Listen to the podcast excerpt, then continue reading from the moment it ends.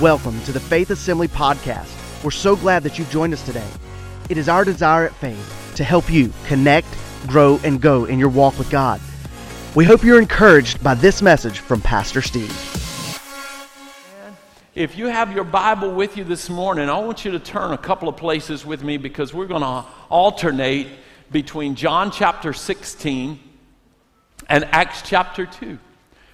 John chapter 16 and Acts chapter 2. Uh, today we salute all of our military, those who have served, and uh, we just thank you because we understand that though we are here experiencing uh, some form of liberty that cannot be taken from us, and that Jesus brings liberty that no man can take away, we do recognize that we have the opportunity to gather in this fashion without harassment today because there have been so many who've been willing to serve and many who have served sacrificially. So we want you to be mindful of that. We pray God's blessing over you this weekend. I hope you have a wonderful Memorial Day, but please, please, please don't forget the reason that we, we're not even really celebrating, it's commemorating and um, we, just, we just pray that you don't forget that or take that lightly and that you live with a spirit of thanksgiving in light of the sacrifice of so many. But in, in, in addition to it being Memorial Day weekend, it is also Pentecost Sunday.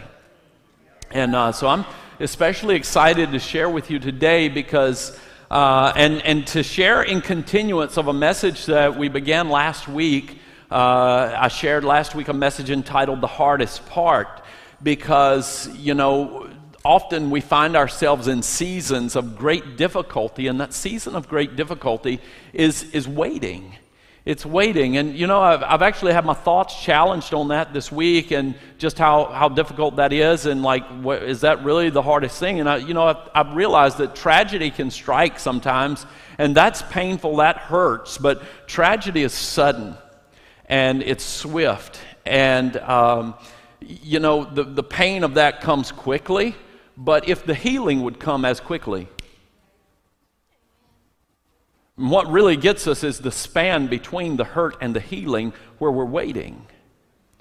And we're just, we're just hanging on for God to do something in our lives. And often we find ourselves in that space. I, I really didn't realize, and this is just a credit to the Holy Spirit because He picks our messages, not me and, you know, I really didn't realize until after last week's uh, message how impactful this word would be. It was more than I'd estimated because person after person came and approached and, you know, began to share their story about the challenges of waiting. And, and I just, you know, I knew that the Lord was working and wanted to say more on the topic. So I'm happy that we have a second week to share this. And I'm, I'm also excited that we have the opportunity to share this in the context and, and from the point of view of one of the greatest narratives of waiting that's found in Scripture here in Acts chapter 2, because that is about waiting. And uh, I, want to I wanna just preface today's message by saying this that we're going to do a lot of contextual application this morning, okay?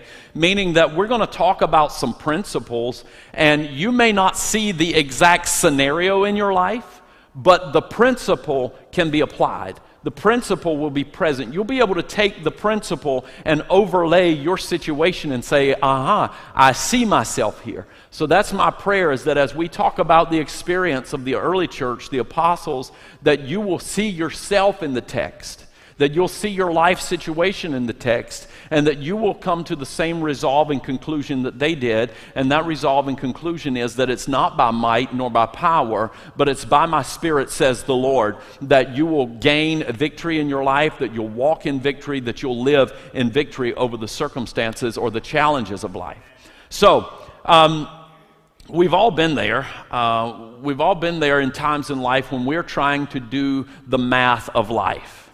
Like, we are trying to add X to Y and make it come out to some reasonable solution that makes sense to us, right? You're, you're presented with these life situations, you're scratching your head, you're trying to figure out why, Lord, why this thing, why this scenario, and how. How are we going to do the thing that needs to be done?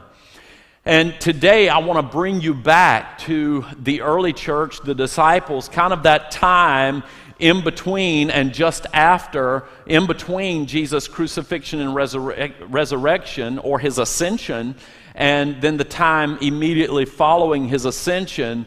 And we're going to find Jesus' followers there, and they are, they are positioned in one of these how, why kind of scenarios where they're just looking on at life saying, you know what, I, I'm trying to figure this out, but in myself, I'm coming up bust because I, I don't have what it takes right now. I want you to think about this with me for just a minute that one of Jesus' concluding teachings to his disciples is a, is a, is a, a, a narrative that you and I call the Great Commission that here's, here's this group of people, and we're going to back up and we're going to consider the group here in just a minute because that's, that's something else to behold. But here's Jesus saying to his followers that you are to go into all the world and preach the gospel to every creature, baptizing them in the name of the Father, Son, the Holy Spirit, and teaching them to obey my commandments. That's, that's the charge that Jesus is giving to this group of people. Now let's consider the group of people, okay? They, they're fishermen, they're zealots, they're carpenters, they're almost everything in the world except trained preachers. Okay? As a matter of fact, when the heat of life has been applied, when the testing has come, many times they have failed the test. They have looked on at challenge after challenge after challenge after challenge. Lord, these people are hungry. Send them away so that they can get food. Jesus says, Well, why don't you feed them? And they said, Lord, we only have this much, and what is this much among so many? And then they learn that little is much when God is in it at the foot of the hill of, of Mount Transfiguration. They're there and they're confronted with a man who brings his demonized son who's writhing and under the, under the oppression of that demonic spirit. And they prayed and they prayed and they believed and they spoke with authority and they tried to cast out, yet they couldn't. And Jesus comes and says, You of little faith. These kind only go out by prayer and fasting. With a word, Jesus brings deliverance over and over and over again. Look, you know, and I, I can imagine, I can imagine that, that just, can we apply human nature like right now human nature? Because I imagine that in the three years that Jesus was here doing ministry on earth, these 12 people that followed him the closest were what you and I would identify in this generation as chest thumpers. Jesus walks in, Jesus turns the water into wine. They say, That's my boy, right? I'm rolling with him. We are his squad. We're with him. Jesus raises the dead. They say, There he goes. Hey, we're part of his group. We're with him. We're, he's, yep, we know him. He, he does miracle after miracle after miracle after miracle, and they're just like, yep, we're glad to be a part. We're right here. We're part of it. But as Jesus' time on earth begins to shorten, he begins to say things to the disciples like, the Son of Man must go to Jerusalem and suffer many things at the hands of the Pharisees and the scribes and the chief priests. We, I've got to go there and I'm going to suffer and I'm going to die. And then all of a sudden they're like, uh oh oh, you're going to go away, but yet you've commissioned us saying that it's our responsibility in your absence to perpetuate the ministry that you've begun. And so far, almost every time that we've had to stand to test, we couldn't pass. What are we going to do? I want to ask you how many of you are ever looking on at life situation and just going, Ooh, I don't know what I'm going to do here. I don't know, I don't know how we're going to pull the resources together. I don't know how I'm going to find the strength. I don't know where I need to go. I don't know what I need to do, but I know that something needs to be done because things can't remain this way forever, and there has to be an answer somewhere.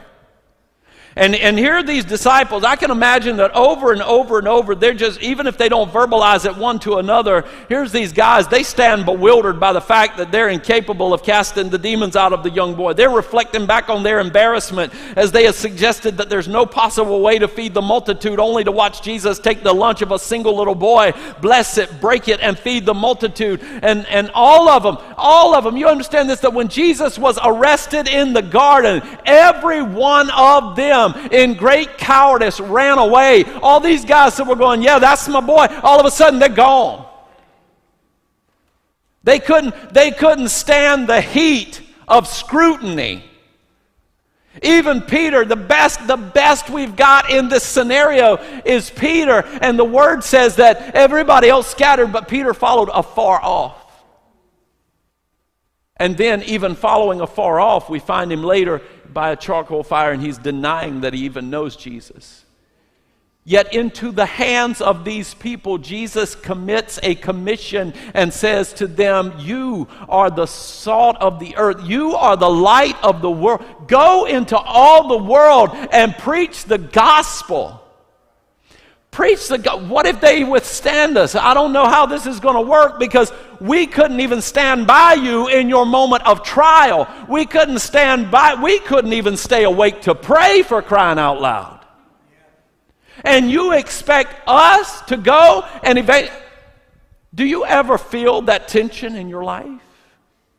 I, I, I've searched myself, and what I've realized is that I don't have the necessary resource to accomplish the thing that's in front of me that needs done. I don't have the wisdom to figure out the calamities that life presents. I don't have the wherewithal to be able to navigate difficult circumstances and situations. I can't find it in me. But the truth is that it's not in me. It's not by might nor by power, but by my spirit, says the Lord. And these guys are there. They, they denied Jesus. And here's this handful of guys who days earlier weren't able to stand before others and at least recognize that they knew him. And they've got this commission. I would categorize these two things like, here's these people, here's this responsibility. I would, I would categorize these two things uh, as highly unlikely, if not highly improbable, that this group of guys is going to be able to do this thing.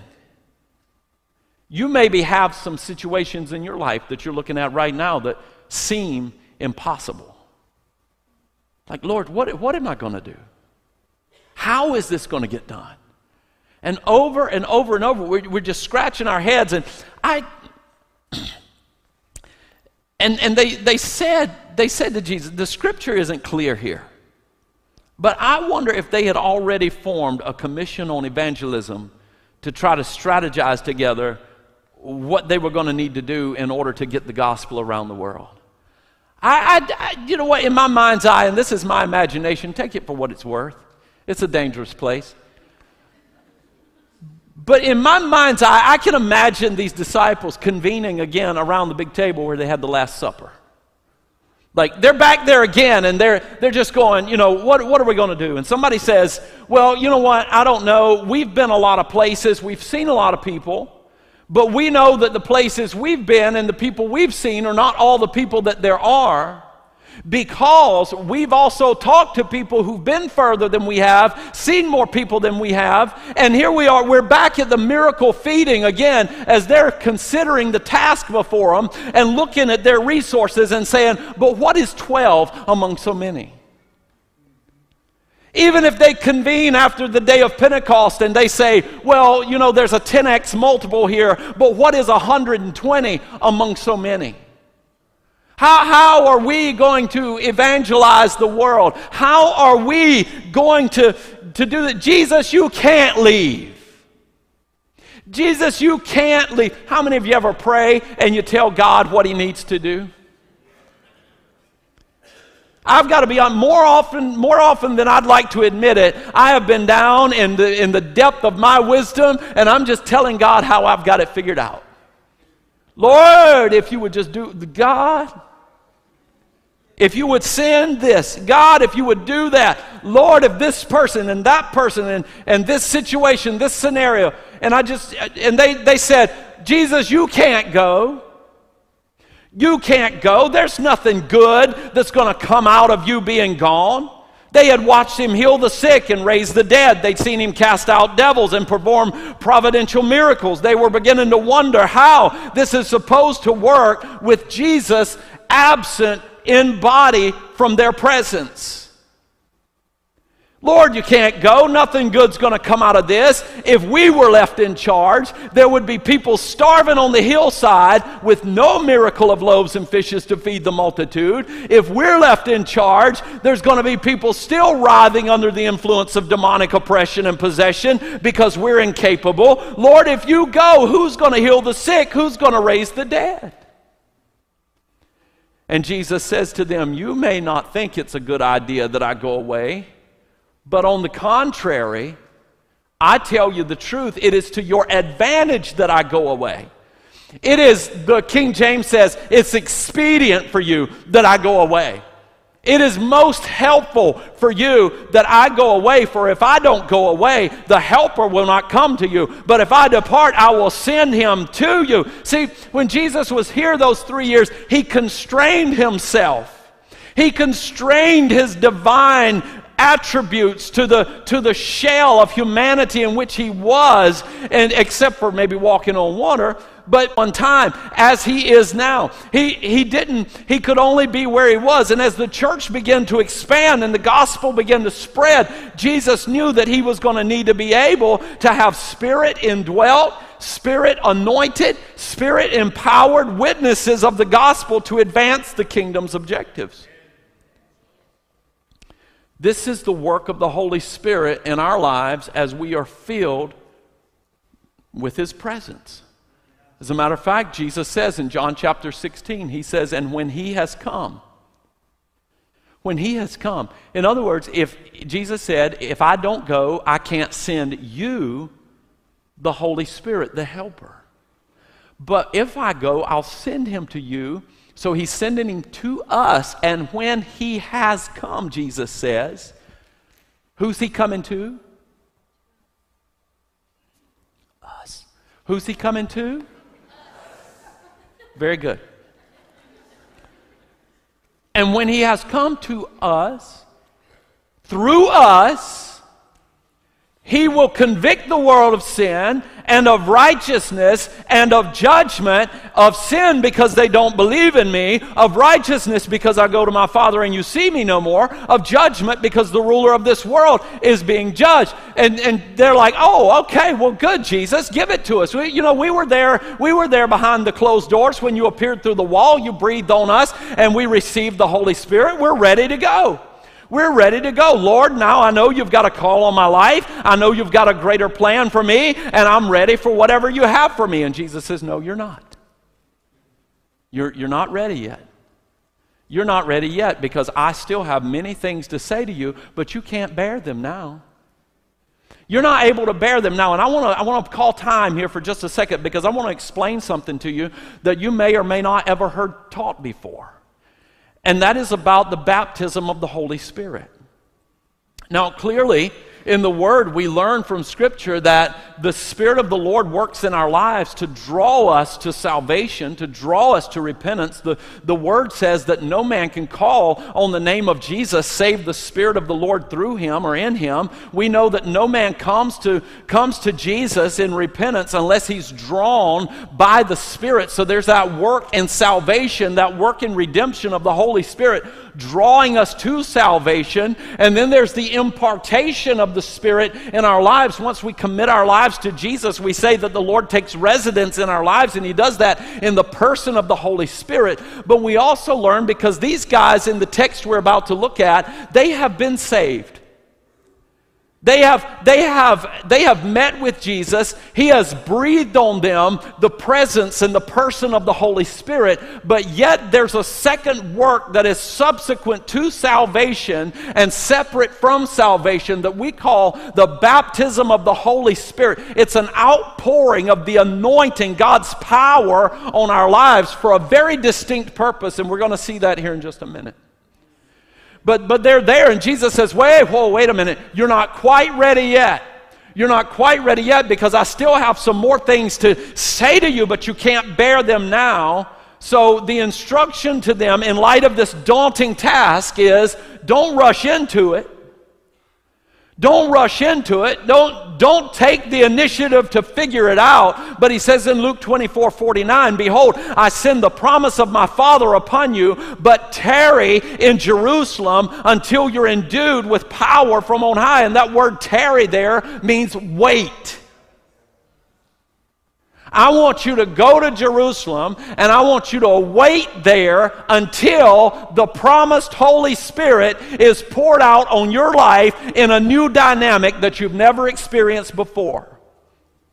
He's been active in your life. He's been active in your salvation. You have an impartation of the Spirit, but there's something more. There's a dynamic of the Spirit that I want to pour out on your life. Tarry there until you be endued with power. The instruction is reiterated in the book of Acts. In Acts chapter 1, beginning in verse 4, uh, it says here, Luke records and says, And being assembled together with them, he commanded them not to depart from Jerusalem, but to wait for the promise of the Father, which he said, You have heard from me. For John truly baptized with water, but you shall be baptized with the Holy Spirit not many days from now. And that brings us to Acts chapter 2. And we pick up the narrative in chapter 2 and verse 1. And it says this When the day of Pentecost was fully come, they were all with one accord in one place. The day of Pentecost. From, from the time, again, we're, we're going to take contextual application here. We're going to see principle and we're going to apply it to our lives. I told you a couple of weeks ago that God is not a respecter of time. God is a respecter of process. He's, he's not worried about how long it takes you to get something, He's worried about you getting it.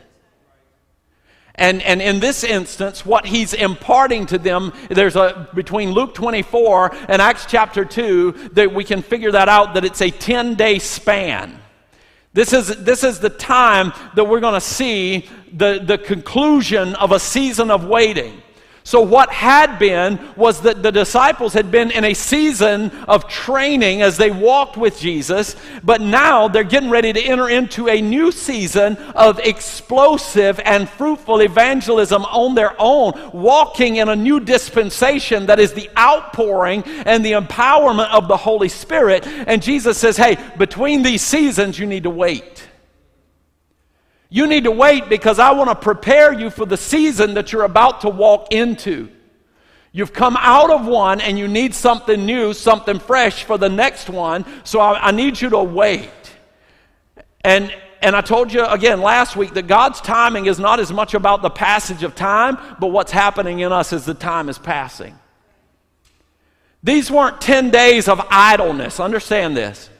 This, this wasn't 10 days with the disciples sitting on the dock of the bay, they twiddling their thumbs and wait, wasting the day away. This was 10 days of submissiveness. This was 10 days of seeking. This was 10 days of calling out to God and saying, Lord, search me, God, and know my heart and see if there's anything in me that's keeping away or keeping at bay the work you want to do in my life. And Lord, send your presence and send your power power that you promised into my life. It's a season of preparation. And Jesus says during this season, He says, however, when the Spirit of truth has come, He will guide you into all truth, for He'll not speak on His own authority, but whatever He hears, He will speak, and He will tell you things to come. And, and in this preparation is taking place, the disciples have been asking about the timing of God's plan. Acts chapter 1, they said, they said God, Lord, what is the plan here? We, we need to know the plan. We need to know what God's doing next. What, what is next in my life? What is next after, you know, after this next milestone? What comes next? And, and Jesus says, wait. Paraphrasing again for you, actually, Jesus says, that's none of your business. It's not for you to know the times or the seasons that the Father has put in His hands, but you will receive power after the Holy Spirit has come upon you to be my witnesses in Jerusalem, Judea. He said, Listen, I've commissioned you to be that witness, and now I'm telling you there's a power available for you to be that very witness, and it's going to come in the person and the power of the Holy Spirit. You're going to receive power after the Holy Spirit. You're not going to have to figure it out. You're not going to have to, you're not going to have to work through this commit, committee to get it all straightened out and do it in your own wisdom. But after the Holy Spirit has come upon you, you're going to receive power to be my witnesses. I want to tell you something today. You may be struggling through something right now. You may be going through a turmoil and a trial in your life. But I'm here to tell you today that if you'll get on your face and wait before God until the Spirit of the Lord is poured out on you and you've recognized a new anointing, you will receive power after the Holy Spirit has come upon you for the glory of God to be revealed in and through your life. Remember, they weren't ready to preach the gospel until they had received the outpouring of the Holy Spirit. According to the book of Acts, chapter 1, verse 8, that was the empowerment for their effective witness. And the culmination of their prep for the season was the outpouring of the Holy Spirit. And this is, this is where we see it in Scripture for the first time. It says here, and suddenly there came a sound from heaven like as a mighty rushing wind, and it filled all the house where they were sitting. And there appeared unto them divided tongues like as a fire, and it set upon each of them. And they began to speak with other tongues as the Spirit gave the utterance. They were filled with the Holy Spirit. They began to speak with other tongues as the Spirit gave them utterance. Here, at the end of waiting, at the end of waiting here, what we're going to see as the product of waiting, not, not waiting trying to figure it out, not, not waiting grappling to try to understand, but waiting sincerely for the answer of heaven to come and meet them at the point of their sincerest need is a boldness and a wisdom and a strength and a courage and an impartation for miraculous provision. I'm telling you today, church, you may be going through a trial right now, but if you'll wait wait on the Lord, if you'll wait until heaven comes down and glory fills your soul, if you'll wait until the anointing of God is refreshed in your life, you'll be able to stand up in the middle of your trial with boldness and say, Listen, I may have to walk through the waters, but they're not going to overtake me. I may have to pass through the fire, but it's not going to be kindled upon me. I may walk through the valley of the shadow of death, but I'm not going to fear any evil because my God is with me. He's a anointing me, He's keeping me, He's guiding me, and no weapon formed against me is going to prosper. I'm going to be bold in this generation and declare the goodness of God because I have what I need in this moment. You can do that. You can have that today in the person of the Holy Spirit. We don't. It makes people just a little bit antsy, I've observed sometimes, when you begin to talk about the Holy Spirit. We're cool with talking about God the Father. We're cool with talking about God the Son because our understanding of Scripture is that God the Father is seated on his throne in heaven. And that is somewhere off in the wild blue yonder, we know not where. And, and his son is seated at his right hand, and there they are, and they're just kind of peering down and looking over. That's, that's what we say, right? That's our philosophy. That's, that's the thing. But, but it, when, when, we get into, when we get into pneumatology or the study of the Holy Spirit, we understand that, that the Lord is present with us right here, right now. Not only right here, right now, but the Lord is present with you tomorrow. The Lord is present with you in your private place. The Lord is present with you when you're making all them bad decisions. The Lord is present with you when you're seeing and beholding all those things that you have no business seeing or beholding. The Lord is present with you when you're entertaining conversation that you shouldn't. The Holy Spirit will wreck your world if you let Him. That's why we don't like to talk about Him. We keep God the Father and God the Son off over here somewhere, but the Holy Spirit will get in your business and He will change you and He will transform you and make something new of you. And, and the truth of the matter is, there's an abstention in my flesh that I don't want to let Him in. I, I don't want him to challenge my thoughts. I don't want him to challenge those bad decisions. I, don't want him to challenge that thing I said, that thought I was entertaining. I don't want him to challenge that stuff. I just, I just want, I just want, I just, you know what? I just want to stand around and say, well, I'm me, and if God intended for me to be any different, He'd have made me different. He's trying. He didn't, he didn't redeem you for you to be the same rotten, carnal thing that He found you as, but He shed His blood to redeem you. He gave you the Holy Spirit to restore you and to reform you and to transform you from glory to glory into the likeness of His Son, that wherever you go, God is glorified in your life.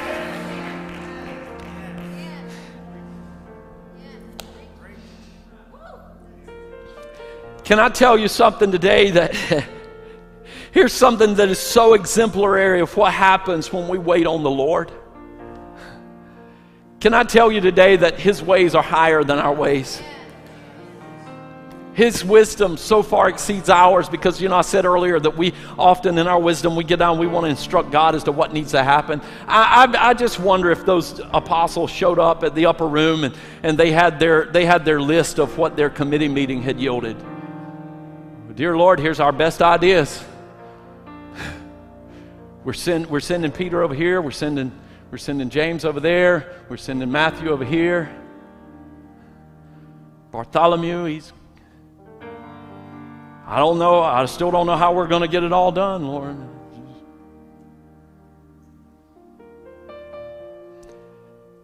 We spend so much time trying to figure things out rather than sincerely just waiting on the Lord. And what I'm about to say, I'm not suggesting to you that there wasn't a time that it became a requirement for those apostles to leave Jerusalem. I'm not, in fact, there, there actually is an occurrence that we learn about in Scripture called the dispersion. And the dispersion is when persecution began to settle in on the church so intently that the believers had to leave, they had to scatter. And that was an act of God's providence and grace so that the gospel could spread the world over. But in this season of waiting, however, not only has the Lord provided the preparation through the person of the Holy Spirit, but having commissioned them to evangelize the world, this is the, this is the call, this is the commission. Go into all the world and preach the gospel. But before you do, wait to receive the power of the Holy Spirit. And this is where God's ways are so much higher than ours because we're standing there going, God, there's only 12 of us. Lord, there's only 120 of us. What are, what are so little among so many? How are we going to get this word out? And the word says that when the day of Pentecost was fully come. And I don't know if you've ever considered this or not, but we're going to read in the text in just a minute. And what we're going to discover here is that God had commissioned these people to take the gospel into all the world. But as He is empowering them with the ability and the anointing to do that very thing, He also brings the world to their doorstep. Here, listen. Listen, listen. Stop looking at me like that. And there were in Jerusalem Jews, devout men from every nation, from every nation under heaven. There, there were Jews, devout men from every nation under heaven. Can you imagine how much more effective the ministry of the apostles were when that 120 began to go out? When 3,000 had already gone out ahead of them and began sharing their testimony and telling the good work of the Lord in their lives? Why? Because God's ways always is better than our way. He knew what he was doing. And there were dwelling in Jerusalem Jews, devout men from every nation under heaven. And when this sound occurred, the multitude came together. They were confused because they, every one of them heard someone speak in his own language. And then they were all amazed and marveled and said to one another, Look, are not all these who speak Galileans? And how is it that we hear each one in our own language in which we were born? Parthians and Medes, Elamites, and those dwelling in Mesopotamia, Judah, Cappadocia, Pontus, Asia, Phrygia, Pamphylia, Egypt, and the parts of Libya joining Cyrene, visitors from Rome, both Jews and proselytes, Cretans and Arabs, we hear them speaking in our own tongue the wonderful works of God.